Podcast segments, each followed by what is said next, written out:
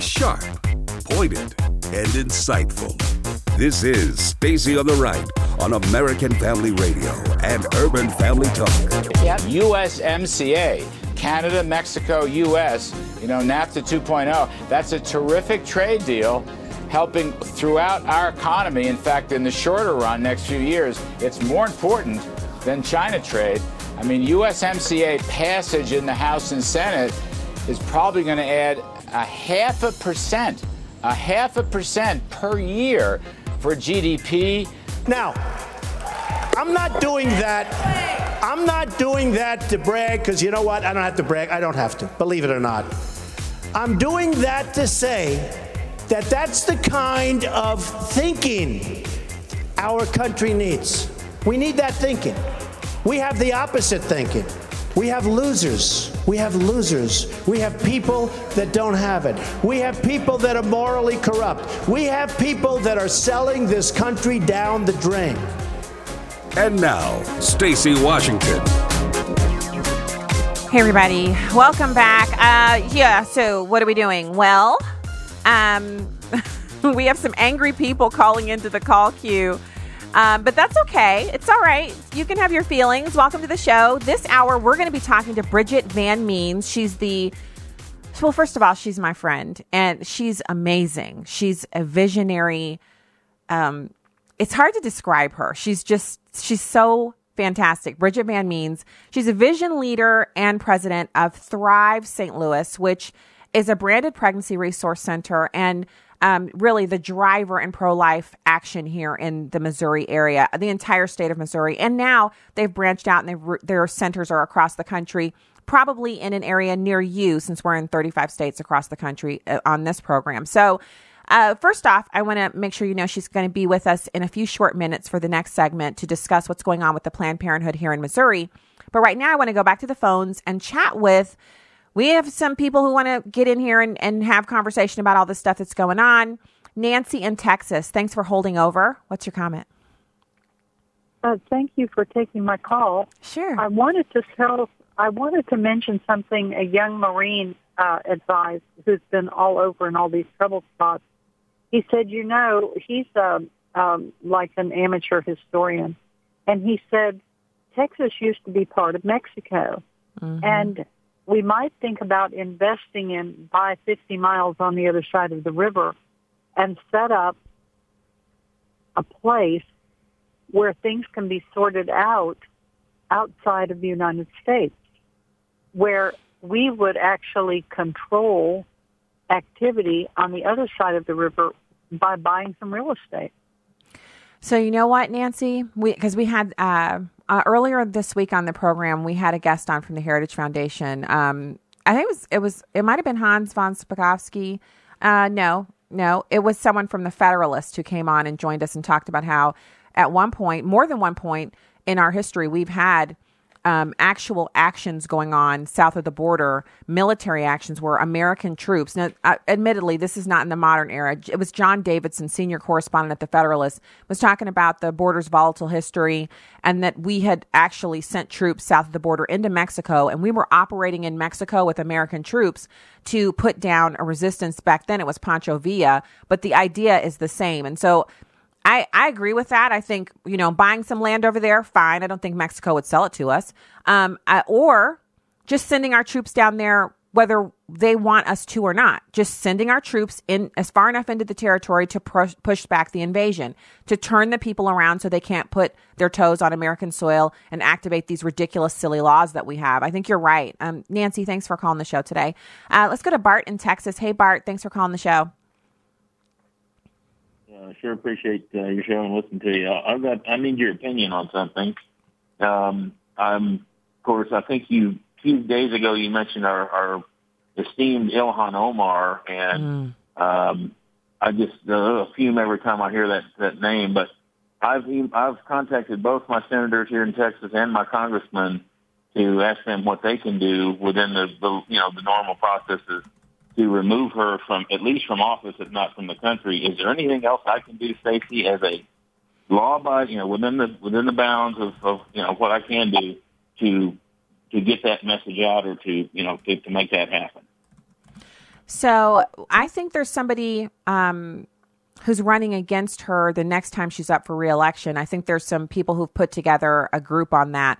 Um, I'll have to try to see where, because I, I, read that in a story on one of the news aggregators that I go to every day. Um, a couple of weeks ago, they were talking about how there's there's a group of people who live in her district who are unhappy with her representation and they want to run someone against mm. her when she's next up. So there, that the thing to do would be to financially support them, you know, a donation of any kind, um, and then sharing yeah. their information on social media to make sure that people know that they're out there.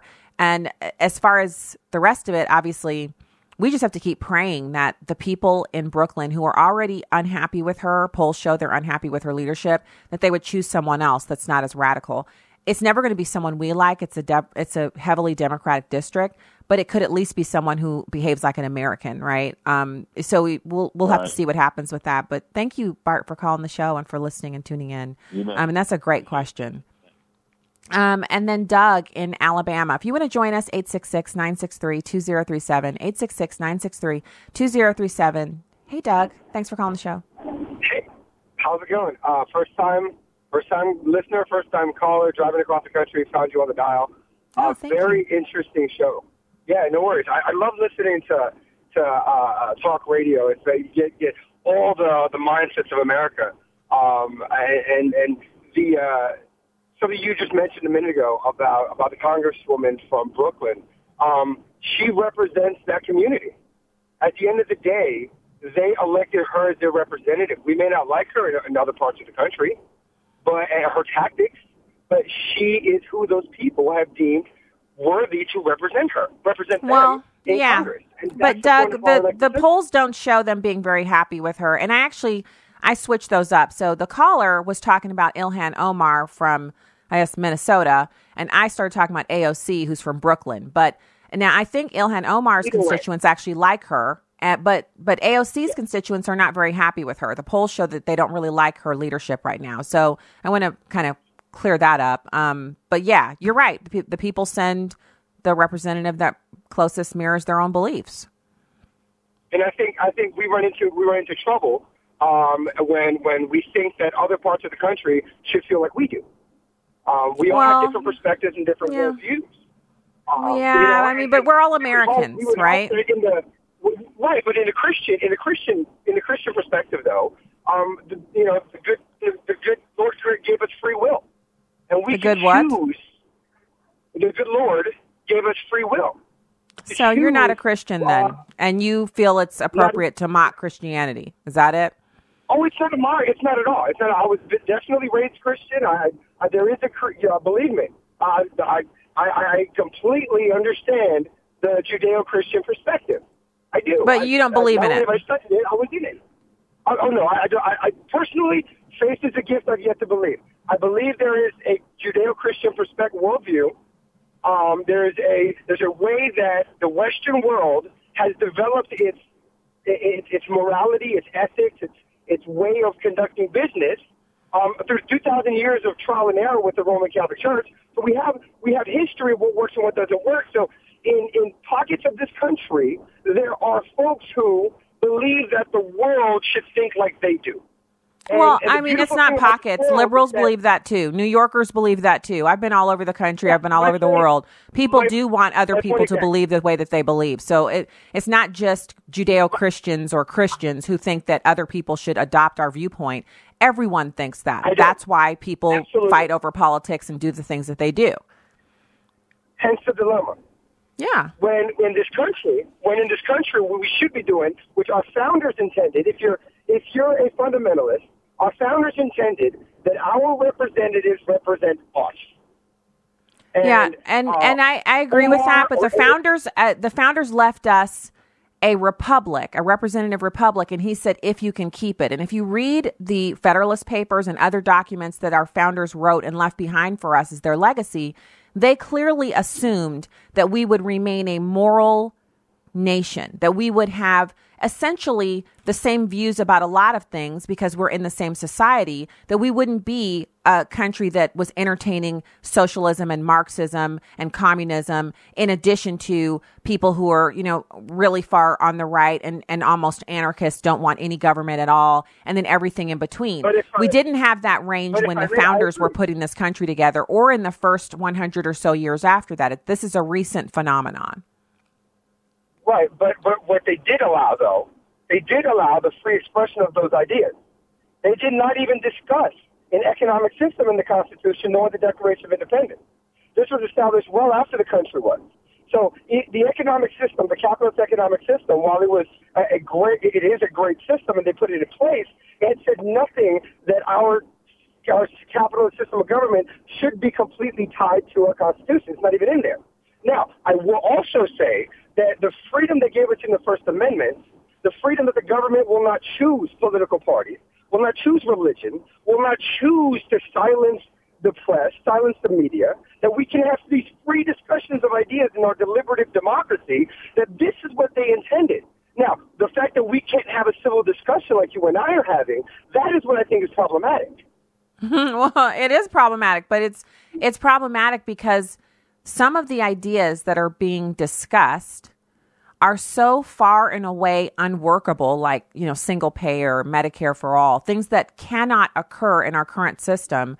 It means you have to completely remake the entire financial system of this country because we can't afford to pay for that. We can't afford to pay for Medicare for all admit, or single payer. So that it's it's one of those things where you're right, people are upset, but I I have not ever had a time where I couldn't have a discussion with someone because I don't I, I was unsure that my beliefs could work or, or weren't supported by facts. I never meet a liberal who can actually sit down and actually discuss how their programs or their ideas or their policies could work because they don't have a way that they could work. And so that that's where some of this comes from.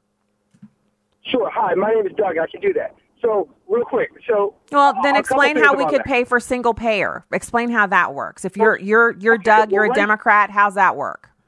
No, I'm not. I'm an independent. I'm an independent. I don't. Uh, the Democratic Party is a joke. Please. Um, but he, here's here's the point. Single payer will not work in the Bernie Sanders esque single payer. It's not going to happen.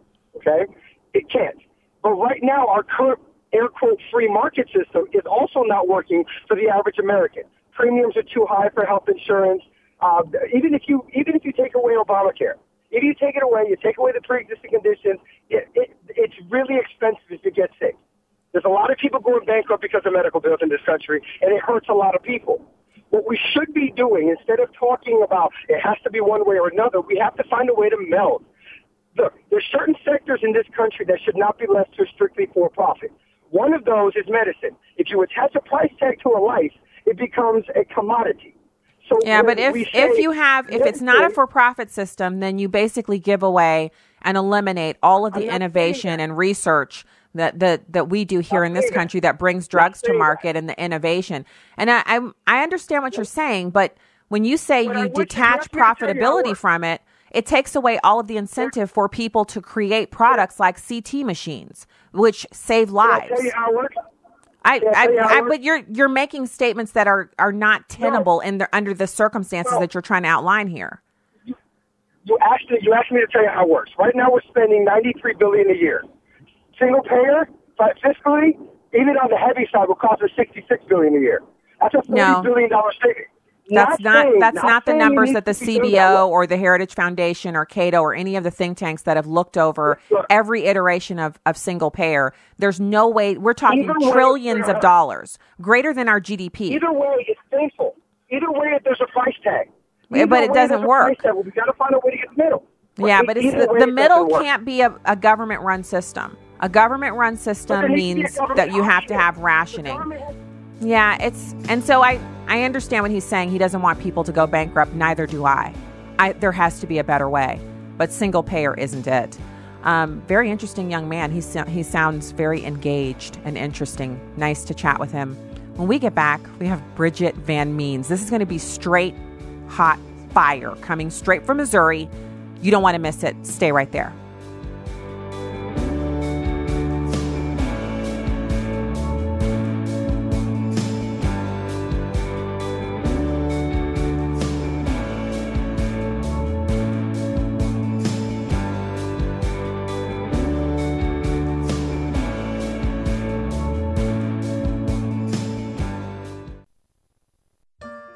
Here's Walker Wildmon for Redeem Clean Laundry Products. Not only do you get a great product and you get to obviously clean your clothes, get the stains out and use a multi surface cleaner to clean your countertops and use the dryer sheets, you're doing all of this and the money is going to support the work of American Family Association.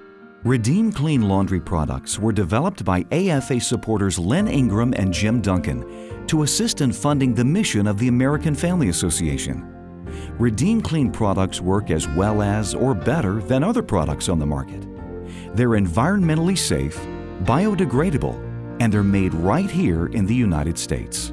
The great thing about Redeem Clean is not only is the product great, but it goes to support a great cause, and that is the work of American Family Association. For clean laundry and a cleaner society, it's Redeem Clean. Visit redeemclean.afastore.net. This is Viewpoints with Kirby Anderson. Anyone looking at charitable giving can see that individuals and voluntary associations are very effective. Don Eberly talks about this in his book, The Rise of Global Civil Society. He points out that during the recent disasters around the world, private voluntary organizations had the capacity to raise more funds than government. They were also able to mobilize resources and manpower with a speed and efficiency that matches, if not exceeds, the best government aid agencies could do. Private voluntary associations have always been a part of American society. When Alexis de Tocqueville toured America in the 1840s, he marveled at the tendency to form or join voluntary associations of a thousand kinds. That is why he was optimistic about the future of this new republic. He saw that such organizations formed the bedrock of civil society. These associations, Tocqueville wrote, were the things upon which progress towards all the rest depends. Don Eberly says that in Tocqueville's day there were 27 associations with an international focus. Today there are 40,000 such associations, with a large number of them based upon a Christian foundation. He also reports that 50 million Americans are continuously gauged as social networkers with a person or community outside of the United States. For years now, my wife and I have sponsored children in Africa and South America through groups like World Vision and Compassion International. You have probably done the same and your church has no doubt provided you with an opportunity to visit the mission field or engage in short term missions. These are just other examples of what Don Eberly is talking about when he says we are building community from the bottom up rather than from a bureaucratic government top down. It's exciting to see what is happening in the world. I'm Kirby Anderson, and that's my point of view. For a free copy of Kirby's booklet, A Biblical View on Anti-Semitism, go to viewpoints.info slash anti-Semitism. Viewpoints.info slash anti-Semitism. Welcome back to Stacy on the Right on American Family Radio and Urban Family Talk. Hey everybody, welcome back to the program. Stacy Washington, host of Stacy on the Right here on American Family Radio and Urban Family Talk. It's my pleasure to welcome my friend. She's my she's my sister. She's so many different things that I really can't articulate here and that is because she's a pro-life warrior. And I'm not I'm not I'm not exaggerating here. I mean someone who's in the the belly of the beast. She's in the lion's den on the regular fighting on behalf of the unborn and women. If this is an issue, women, children, the unborn, all of those people are being represented here. Uh, so it's my pleasure to welcome Thrive president and vision leader Bridget Van Means Hey, Bridget, thanks for joining us. Hey, Stacy, my sister from a different mister. How are you? I'm pretty good. I'm excited to talk to you, although I don't like the developments. I don't like the way things are progressing, but I know God is greater. And sometimes in the battle, it doesn't look as if things are going the way you want them to, but we have to keep praying and pressing forward. I wanted you to come on to give us an update on exactly what's happening with the Planned Parenthood of St. Louis on Forest Park, and they're, they have a health license from the Missouri Department of Health that really it should have been revoked by now. What's going on right now? Yeah, so first of all, I think the show me state is turning into the show you state, right? We've got the whole nation with eyes on Missouri because we are closer than ever to being the first abortion clinic free state in the entire country. It would be the first time since Roe v. Wade. So the stakes are very high over the doings down there on that on that uh, sidewalk and in that clinic on Forest Parkway in St. Louis, the last standing abortion clinic in Missouri. But we know that we have to take politics off the table and we have to put women's safety first. And our governor, Governor Parsons, has done an amazing job working with the Department of Health and Senior Services to keep the politics out of it, to keep women's safety at the forefront. And no surprise to us, there have been a series of safety breaches, um, failures to comply with basic health statutes that other medical providers would have to uh, provide. And then there now it turns out it's breaking in the news, uh, not just not just uh, right news, but all news that we have women leaving in ambulances, documented botched abortions. Uh, I just found out and saw in the report today that um, a baby was aborted at 21 weeks in Missouri. The cap is 20 weeks. Oh wow. Um, we all know that those late term abortions, the dismemberment procedure is a horrific experience for the mom and obviously for the baby. And so basically, basically what's happened is, uh, for the first time ever, we've got Department of Health and Senior Services willing to step up for women. Uh, they work at the pleasure of the governor. We have a very pro-woman, uh, women's advocate governor. The other thing is that the director of the Department of Health and Senior Services, Dr. Williams, uh, people oftentimes in the mainstream media failed to mention the fact that he's a woman's advocate. People don't know and understand that he is a highly well-respected practicing OBGYN for many decades. He has set the standards for proper women's health care. So when he talks about this issue and he says that these breaches in safety are significant, he really, really knows what he's talking about. And so he's been advocating for women's health for a couple of decades. Um, he is determining that this particular clinic is unsafe at this point, and so they have not review, renewed the license. They allowed it to expire, and so Planned Parenthood has dragged them into court, and so we're in the middle of a court battle now. And I know that you track with things very closely, but tomorrow is a, the next important date because basically this judge, Judge Stelzer, which if you have some praying listeners, let's lift up Judge Stelzer tonight. But mm. Judge Stelzer has basically said department, you have till tomorrow to decide if you're going to give them their license or take it away. So we are now again within 24 hours or so of being the first abortion clinic free state in the nation since Roe v. Wade.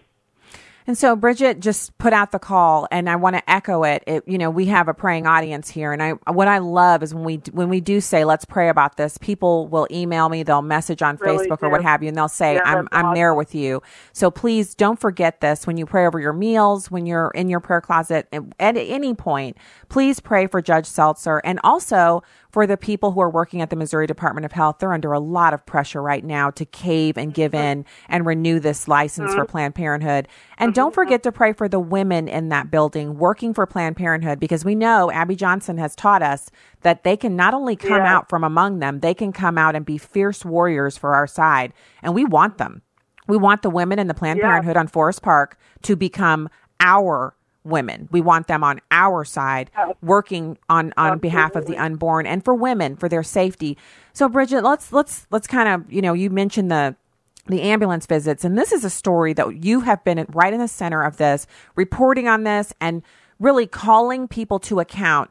This is supposed to be, we've been taught safe, legal, and rare. This is supposed to be, you're never supposed to see an ambulance at a Planned Parenthood clinic because they're supposed to be the standard in women's health care. They get 558 million taxpayer dollars a year. How could they possibly be running what sounds to me like some kind of, you know, death mill? How could this be? Yeah, and so what we have is uh, a group of people who, you know, faithfully pray on the sidewalk and advocate for the women. And so they've been trained to document carefully the comings and goings at the clinic and uh, high attention and alert for ambulances. And so they take pictures, they document, and what we began to see is a pretty egregious pattern of regular visits from ambulances. And before you know it, we're up to about 72 or three now, and we that averages about one every 40 days, um, which is a significantly higher average than the clinics throughout the country. And that number has actually escalated in the last few months. Um, and again, that seems to tie off with the department's escalating concerns, right? So you have this picture of um, staffing shortages, which they've talked about. You know, they Planned Parenthood is always talking about the fact that there's such a shortage of doctors. and then you have an escalated number of ambulances coming and going to the clinic. Um, now we have documented botched abortions. So you said safe. Well, if you're going to a doctor and every 40 days you're seeing an ambulance come and go, that doesn't sound very safe. We know it's not rare, right? There are close to a million children that die every year. Um, so everything's been taken off the table. We have, we do not have rare. We do not have safe. And then what about legal? It's not legal to perform an abortion past 20 weeks, but they have documentation of at least one where the abortion was performed at 21 weeks. So it's very, very reasonable for the department. If, if this was any other area of medicine, Stacey, Yes. they probably would have been shut down after one ambulance visit just to figure out what was going on, you know, let alone this many. And and the point that you're making is so valid because just think about all of the different things that some of the LASIK clinics over the past 20 years, as we've lived in St. Louis about 21 years. And I remember when there was one of the mm-hmm. LASIK clinics, one of the doctors, he had some problem going on with his medical license. And they went after mm-hmm. him like nobody's business. And this is a, obviously your eyes are super Uh-huh. important. He's doing LASIK surgery, you know, but he he was r- put through the ringer mm-hmm. And his clinics had to be mm-hmm. they were examined. I mean there was a lot that went on. And i remember thinking to myself mm. well it's good to see that they keep up with this because how would i know? I'm just like a regular person. And if i wanted to get eye care you know lasik i wouldn't know anything about this except that they're keeping on top of it. And that was for lasik which it's invasive but it's not nearly as invasive as an abortion. And it doesn't have nearly the rate of fatality that abortion has. And and really the other things that we never talk about, which is sometimes women come out of there, you come out alive, but you can't have any more children. Like these are side effects of abortion in, in this country that don't get discussed. Now, a friend of mine, Kara Davis out of California, tagged me this morning. AP Central US tweeted out Missouri's only abortion clinic says state required pelvic exams at least 72 hours before an abortion are, quote, disrespectful and dehumanizing, end quote, and it won't perform them. The clinic is already in a battle with the state to maintain its license. And who's in the picture? Well, it's me and Students for Life President Reagan Barkledge and uh, Oh, J- Jacinda. Yeah, it's it's from that. You know, just I think the week before last we were all Yeah. there, and so this Uh-huh. picture is what Yeah. they're using on this image, and it's the St. Louis AP that they're picking this story up from. So what do they mean? A pelvic exam is di- disrespectful? Haven't we? If you've had a baby, you've had like a gazillion of those because every time you go in, you have a pelvic exam if you're pregnant. Correct. Well, they're literally saying that it's uh, dehumanizing and unnecessary. uh, Yes. Maybe, maybe to the men, you know, they might fall for that. But we women know that every time you go to the OBGYN, you have a pelvic exam. it's like when you go to your physician and you have a cold and she says, say ah. Like it's the say ah of the OBGYN visit. And that's how Unfortunately. deceptive and ridiculous they are. Yeah, they're just grasping at straws. So again, you know, you have you have a, a licensed OBGYN with decades of experience who is now requiring the women to be treated with basic standard protocols of care. And so he's the one that comes in and says, yes, the woman should have a pelvic exam before you invade her with this very serious abortion procedure, of course. Well, So, yes, the big some of it story here is that they weren't. nonsensical. Is, isn't but isn't the big story here, Bridget, that because they're now admitting that they won't do it, this means they weren't doing it. So every other well woman visit you've ever had, it starts with a pelvic exam. Yes. If you say you don't want one, they will they'll tell you, "Well, come back when come back to this office when, When you you're prepared." Yeah, to let us look because Yeah. we're going to look first.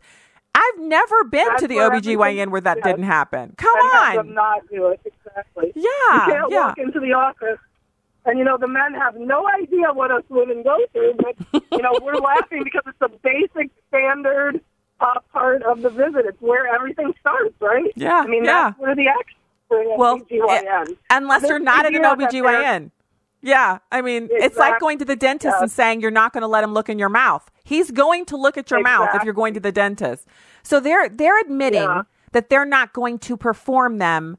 So they're they're, they're basically Mm-hmm. saying before we have a, a, an invasive procedure that could result in perforated uterus, all kinds of things that can happen. Mm-hmm. We're not even going to take a look and make sure we're accurate on the gestational age, the health of the mother, the ability for us to, for her to survive the the uh, procedure. They're not even going to take a, a peek and see what's going on. Right, and then the other thing, Stacey, is remember that about 20 to 25 percent of pregnancies end in miscarriage.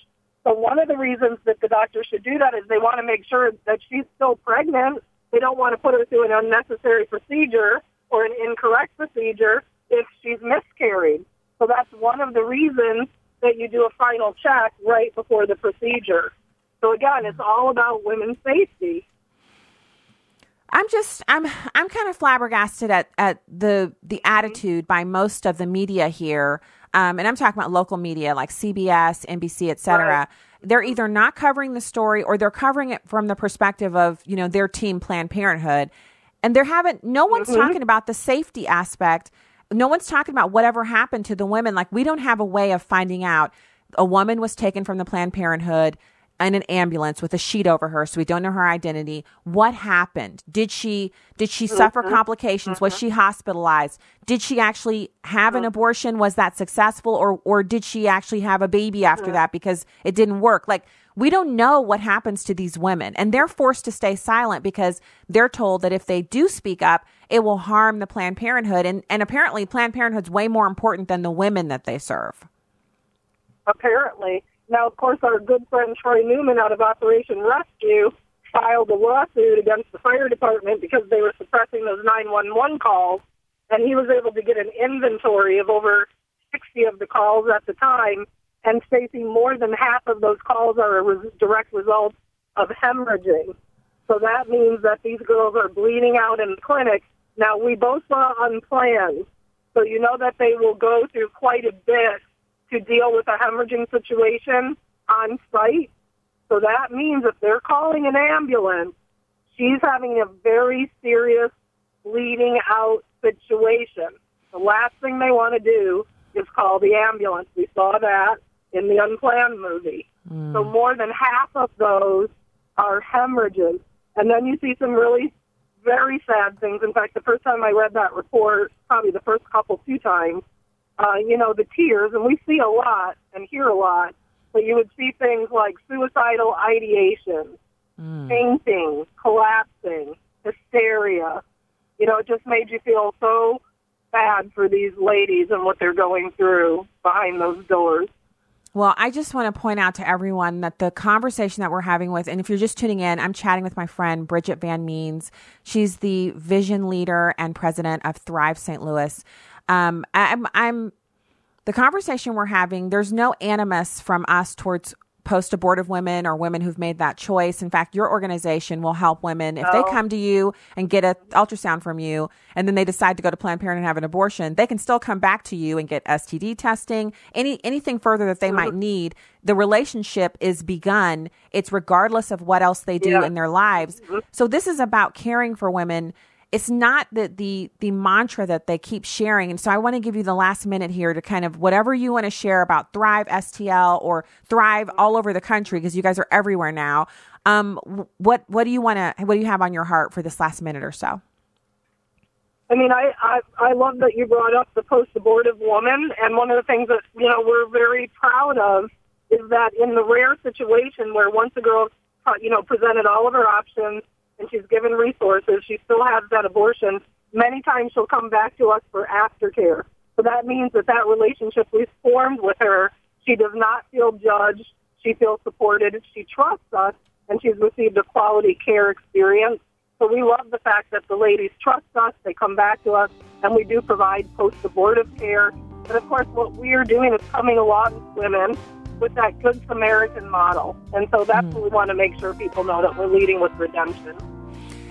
and it's the truth um and so you know don't forget the call to prayer has been sent out let's pray together this next 24 hours is crucial we need a good ruling here uh, we want the Missouri miracle. We want it, and we're going to get it. And we're, we're claiming it in the name of Jesus. Bridget, thank you for joining us today. Thanks so much, Stacey. Talk to you soon. Okay, talk to you soon. We'll be back with more after this. Stay there.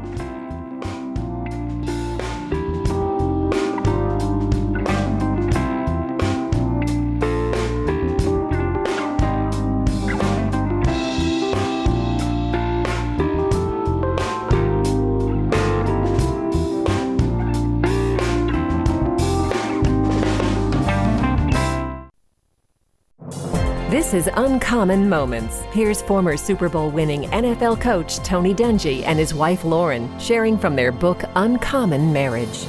Sometimes I get too focused on the what ifs, and Lauren points out that if I worry myself to death about things, I might end up doing nothing. My and Tony's philosophy about things still give great balance to our marriage. We see that some of our different perspectives come from our parents. That's one reason God brought us together, and we make good decisions when we work through things as a team. Lauren is like her mom. Both are very strong women with a great deal of faith in God. And that's one thing we as husbands can learn about our wives. We can see strength in areas where we might need help. Remember that differences are positives in a marriage. Tony and Lauren Dungy, authors of Uncommon Marriage, learning about lasting love and overcoming life's obstacles together. Discover more at CoachDungy.com. Hi, this is Jim Stanley, General Manager of American Family Radio, here to tell you that change is on the air. Uh, Beginning... Excuse me, Jim. I believe the saying would be change is in the air. Well, that's true too. We've got some big changes coming up, and you'll hear them on the air. Oh, right, boss. Go ahead. As I was saying, changes are coming, and you'll hear them on the air beginning Monday, June 24th, here on American Family Radio. So, do they affect me? I mean, are we cool here? I mean, we're cool, right? Hi, friends. There's a new show in town on Urban Family Talk, nightly, 7 p.m. Central. Join me, C.L. Bryant, as we build the bridge to conversation throughout our great nation, the greatest nation on the face of the planet, the greatest success story the world has ever known. Nightly, the C.L. Bryant Show over Urban Family Talk, 7 p.m. This is House Call for Health. Do you want to be healthier? Go outside more. A new study confirms what you've probably suspected that spending more time in natural environments can improve your health and well being. British researchers interviewed 20,000 people, and they found that you don't have to camp out for days at a time. Just two hours a week in a park or at the beach improves both physical and mental health. The study in the journal Scientific Reports does raise some questions, like is being outside the reason for better health? Or is it the exercise you get from moving around in the great outdoors? And could you get the same health benefit indoors at, say, a gym? Also, since the study was done in the UK, it's not clear if the same results would be obtained in other countries. But just using common sense would dictate it's good to get outside every now and then. For more health news, go to foxnewshealth.com. House Call for Health, I'm Joy Piazza, Fox News. Welcome back to Stacy on the Right on American Family Radio and Urban Family Talk. Thank you so much for, for this opportunity. Um, I'm going to take a different tack from beginning. Uh, we are at this point, this is not about black and white, um, rich and poor, blue collar, white collar. We're fighting for the heart and soul of our nation. We have a very, very special country that started with the Judeo Christian values that allowed every single generation to become better than the last.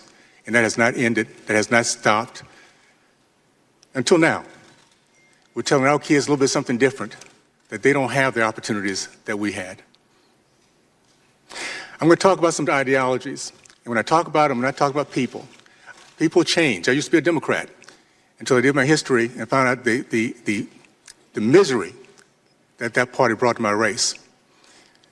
So when I talk about these ideologies, ideologies don't change, people do. We are fighting for the heart and soul of our nation against socialism, Marxism, and the evil that it has brought to us in the stealing of our history. Karl Marx said it best, the uh, author, the father of socialism, an atheist, anti-Semite, and a blatant racist. Yet we teach his philosophy in our school systems today. He said it. The first battleground is rewriting of our history.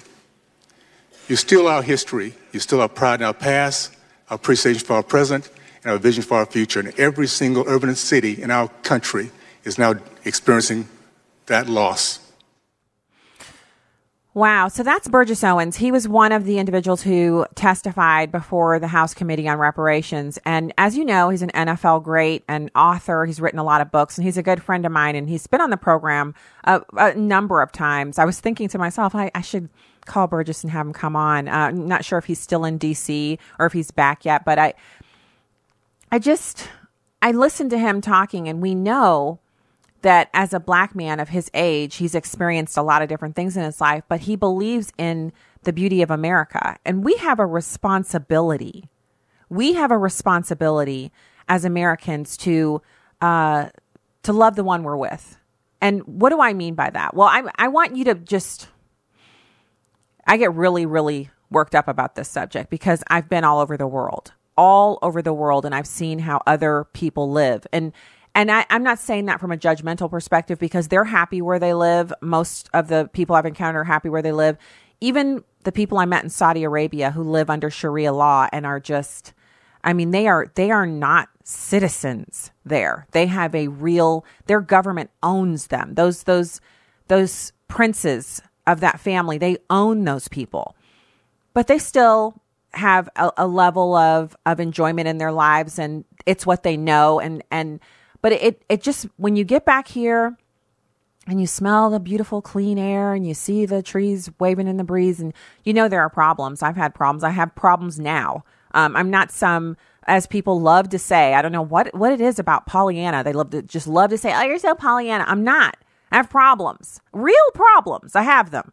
Uh, but I just, I can't get enough of this place after having been all over the world. And I, there are some places on this planet that I miss I actually can feel it. I miss them so much I, because I've been there and I've loved being there. But no place compares to America. And this is where the freedom is the most. Everything here is the most. And we're so blessed here. It's so much a part of living here, the blessings that we have, that we take them for granted. And so when, when we have people, anyone, I don't care what political persuasion you are, any person that tries to convince you as an American whether you're black or Asian or, you know, American Indian or if you're white, if someone tries to convince you that you're a victim or that you have it bad here because you're an American or that America is bad, that person is trying to steal what you have. They're trying to take the opportunity that you have as an American and steal it from you because America is primarily an idea. And when you pervert that idea in the minds of the people who live here, that's how you take America over from within. You don't take America over by coming over here with your bombers and your jets or trying to infiltrate this country. We have too many guns. We have too many Wild Wild West cowboy boot wearing, gun toting, Bible clinging men and women and kids too for you to do that. Oh no. It's always been an insider type of a deal. And so the, the way you take it over is obviously, well, you could just open up the southern border and have mass migration. You could implant in the minds of America's youth for 20 years or so that America is the big bad boogeyman of the world and needs to be vanquished and that capitalism is bad. You could teach kids who've been abused or mistreated or somehow really they've had their rights violated that the reason their rights are violated is because of God and Christianity. I mean, these are all things that the enemy would love to see happen. And so we have to be vigilant about maintaining the truth and speaking the truth and not allowing the lies to go out even for a second. That's why I cut people off on the show sometimes when they get when they get to going and they can't stop and they're just, you know, working on behalf of their Lord and Savior Satan. I got to stop them because I can't let them put that stuff out there and poison even one mind. But by the same token, we got to meet them where they are on the battlefield with our swords sharpened and ready with the word of truth. We have to be ready. And so, you know, you you you go to places like, you know, in Saudi Arabia, they cut your hand off if you steal from somebody. And I'd purchased this little flokati rug when I was there uh, in Saudi Arabia on a tour of duty. It was a temporary tour of duty. This was the one I've I've talked about on the show where we had. Uh, I I stayed in Khobar Towers. I was on active duty in the Air Force, and the rotation after me, my room, like he was a dorm mate. He lived across from me in the dorm and he'd only been there for a couple of weeks and he went over after me and Khobar Towers was bombed and he was one of the airmen that was killed. And um I've I've I've just thought about what it was like being there, like shopping, doing whatever. And I remember I bought this rug, and the guy said, you know, you come back and pick it up um, tomorrow. And so I said, sure. So then the next day, me and friends after work, we you know we went out to eat, we ran around, we went to the gym, and then went back to our you know Khobar Towers little apartment, and we were in there, and we didn't go back and get the rug.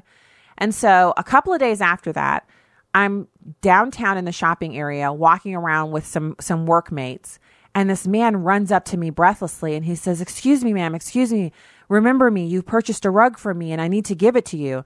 And I said, Oh, yeah, I'll get it from you. He said, No, I must give it to you today. I need to give it to you. You've already paid and I must give it to you. And I said, Oh, okay. So he said, Can you, can you please come back by or will you stay here? I'll go get it and bring it to you. So we walked over to his store and I picked up the rug and it, these are the, you know, the, it looks like a sheepskin rug and it's small. It goes like by the side of your bed or at the, like the foot of your bed. It's, it's not big. So it's rolled up and he put it into some paper and it was in a bag and he gave it to me. And then he he was so thankful for me picking it up like getting it from him.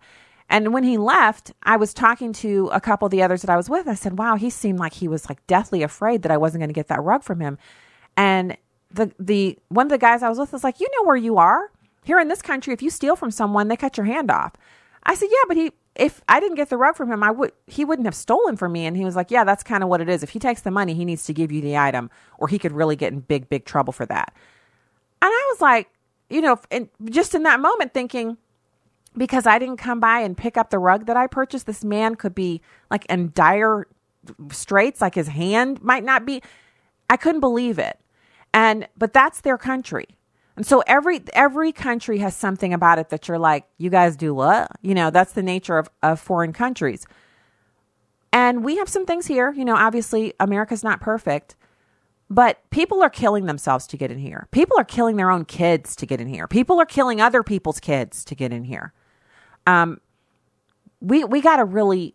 I, I just I feel like there's a whole lot of flippant attitude about the blessing that is America and how wonderful it is that we get to experience this. And, you know, the Israelites in the Bible, they had many times where they were living in the land of milk and honey and, you know, having a, a really, really great time. And they would get stiff necked and start going after other gods. And then they'd get taken off into captivity or they'd get overrun by some invader. And then they would have to come back to the realization that, you know, we belong to God and we need to acknowledge him in all our ways and we need to not turn to other gods. And we've been given such a reprieve here in America for so long which is one of the reasons why, you know, last segment's guest, Bridget Van Means, why she just she means so much to me because of her work on the pro life issue here in Missouri. She just is so excellent at what she's been called to do. And her excellence reverberates outward to those around her. It's inspiring, it's activating, and it also it's accomplishing what she's set out to do. Um, and I I would just sincerely would have my work to be at the same kind of effectiveness, the level of effectiveness that she has in her work. And so I just, we have to, first of all, I want to renew the call. If you're just tuning in, welcome to the show. You missed two great interviews, by the way. Uh, Bob Woodson was on in hour one, and in hour two, we had Bridget Van Means, who was just fantastic. She's the vision leader and president of Thrive St. Louis. Um, we, one of the things that I want to make sure and say, if you're just tuning in, is please don't forget, please pray for um, that judge, Judge Stelzer, here in Missouri, who's going to make uh, some decisions tomorrow about that. Uh, and, and also the people at the Missouri Department of Health, if they would stand firm and require Planned Parenthood to adhere to the same rules as the LASIK eye care centers and other outpatient clinics here in the state of Missouri. Don't give them special rules and special dispensation. They should have to follow the same exact protocols. Safety protocols should not be, you know, well, Planned Parenthood shouldn't have to follow these. No, yes, they should. It, they more than should have to follow them. They should be, and, and this is just my opinion. You know, if you work at Planned Parenthood and you know what your reputation is on the right, you you should be out there talking about. You know what? Actually, we go above and beyond the minimum standards set out by the Missouri Department of Health. That that should be their attitude. They should be like you. How can you how can you not renew our license? Not only do we comply, but we have full transparency and we all of our physicians are available for questions. We do not permit anything untoward because we know what you guys say about us and that's not us. But when you're working for the enemy, you don't feel like you have to go above and beyond to follow the rules. Now, do you? Oh, yeah. I know somebody's mad already. Um, I, and, you know, I really appreciate people who listen to the show who don't agree with what we discuss here.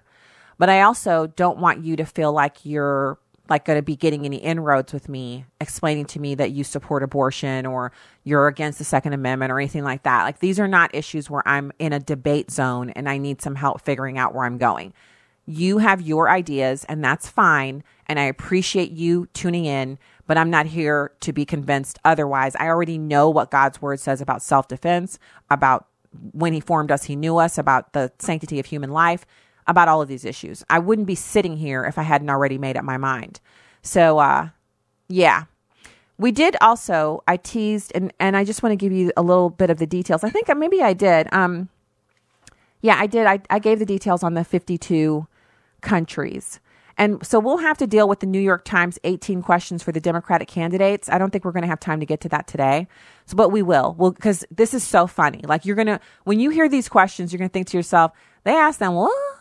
And Joe Biden was like, I'm not answering your questions because he's just still trying to figure out who he is after 40 years. Um, but this heckler, he was yelling at, um, this is a congressional hearing yesterday, and Representative Louis Gohmert, Republican from Texas, was accused of lying by this heckler. He was at the House Judiciary Committee on the Constitution, Civil Rights, and Civil Liberties, Reparations Committee. And it was the first in 12 years to examine this subject. Needlessly, nothing's going to happen. And this bill that's sponsored by Representative Sheila Jackson Lee, Democrat from Texas, calls for a commission to be set up to examine the lasting impact of slavery. Hey, black folks, y'all were slaves. Y'all are still suffering from slavery. Y'all are victims. You need Democrats. And make recommendations on appropriate remedies. The legislation has been introduced 17 times in the past three decades, but has never been advanced. Now, Gohmert was submitting into the record a copy of an article entitled Our History on the Democratic National Committee website and wondered why it included no references to the party's platform in support of slavery six times between 1840 and 1860, the fact that seven Democratic presidents owned slaves, the party's platforms that either supported segregation outright or were silent on the subject 20 times between 1868 and as recently as 1948, and the fact that three fourths of the opposition in the House to the 1964 Civil Rights Act came from Democrats, along with 80% of the opposition from the Senate. The role the Democratic Party played in creating Jim Crow laws. Um, and last but not least, Gohmert said there's no reference to the fact that Birmingham, Alabama Public Safety Commissioner Bull Connor, who infamously unleashed dogs and fire hoses on civil rights protesters, was in fact both a member of the Democratic National Committee, so in leadership, and he was a member of the Ku Klux Klan an open member, not a secret. So it's important that we know our history and not punish people today for the sins of their predecessors in the Democratic Party. And then someone yelled, You lie, all loud. Gohmert chuckled and said, I just stated all facts. And again, we have people who are denying history. That's not helpful to our discussion. So guess who yelled out, You lie? Eh, I, we're in the last minute of the show, or else I would open it up for calls because y'all are never going to guess who it was an activist and talk radio show host by the name of Reverend Mark Thompson. a man with the permanent tan who also calls himself a reverend yelled, You lie to the truth about the Democrats.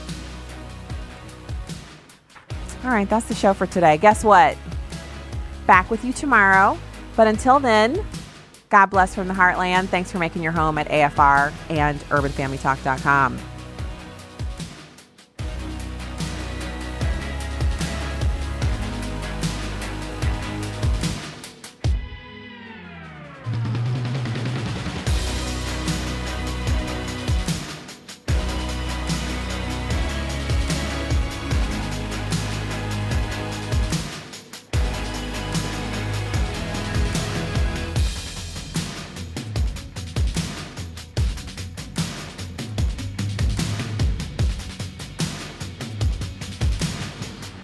The views and opinions expressed in this broadcast do not necessarily reflect those of Urban Family Talk, Urban Family Communications, or American Family Association.